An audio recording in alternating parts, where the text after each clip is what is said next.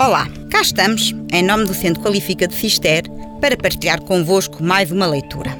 Assinalou-se esta semana em Portugal e noutros países o Dia da Criança. E por isso mesmo, e para muitos de nós, ouvir histórias remete-nos para a infância e, sobretudo, para vozes femininas.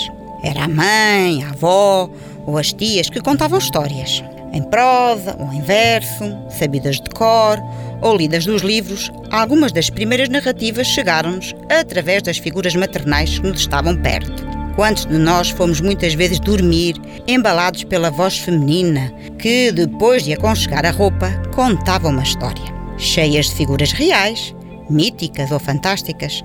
As histórias infantis terminavam normalmente bem e, frequentemente, ensinavam qualquer coisa. A famosa moral da história. Esta não é uma história antiga. É moderna escrita para crianças e tem como protagonista um livro. Vamos então ouvir.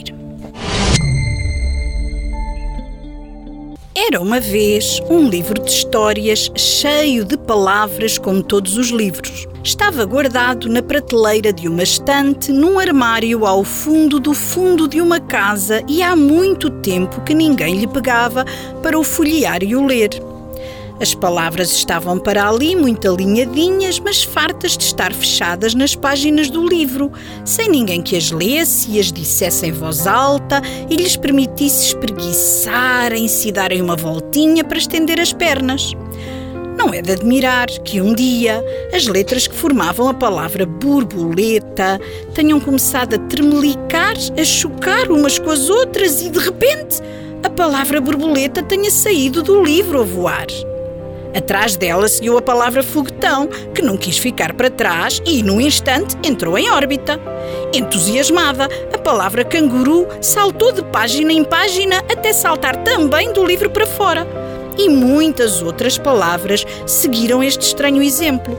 A palavra cavalo lá se foi, naturalmente a galope. A palavra fervura ferveu e desapareceu numa nuvem de vapor no ar. A palavra gelado derreteu-se. A palavra sapato disse que precisava de umas meias solas e pôs-se a andar. Cada palavra lá foi andando da maneira que pôde.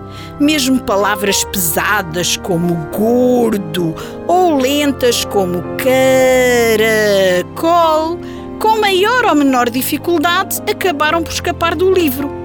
E foi assim que, a pouco e pouco, as páginas foram ficando em branco e o livro vazio e sem histórias para contar. No meio daquelas páginas todas, só tinha ficado a palavra lápis, que se sentiu muito triste ao ver-se ali sozinha. Por isso, pôs-se a inventar uma história e começou a escrevê-la cheia de palavras redondas, quadradas e bicudas, umas mais magrinhas, outras barrigudas. E escreveu palavras e palavras e palavras a rodo e assim acabou por se encher de novo o livro todo. O texto que acabamos de ouvir é do escritor José Fanha e está no livro A Noite em que a Noite Não Chegou. Encontramos este texto no blog Mala de Histórias e dedicamos esta leitura a cada criança que existe, ainda e sempre, em cada adulto. Porque o Dia da Criança é para todos nós e, sobretudo, para aqueles a quem ninguém leu histórias para adormecer. Nunca é tarde Hoje lemos-lhe nós uma história. Esperamos que tenha gostado. Recordamos que este programa é uma ideia do Centro Qualifica de Cister. Estamos à sua espera na Escola Secundária Dona Inês de Castro. Visite-nos ou contacte-nos pelo telefone 262 505 170 ou através da nossa página na internet. Aqui na rádio, até para a semana, com outro texto em Ao Som das Palavras.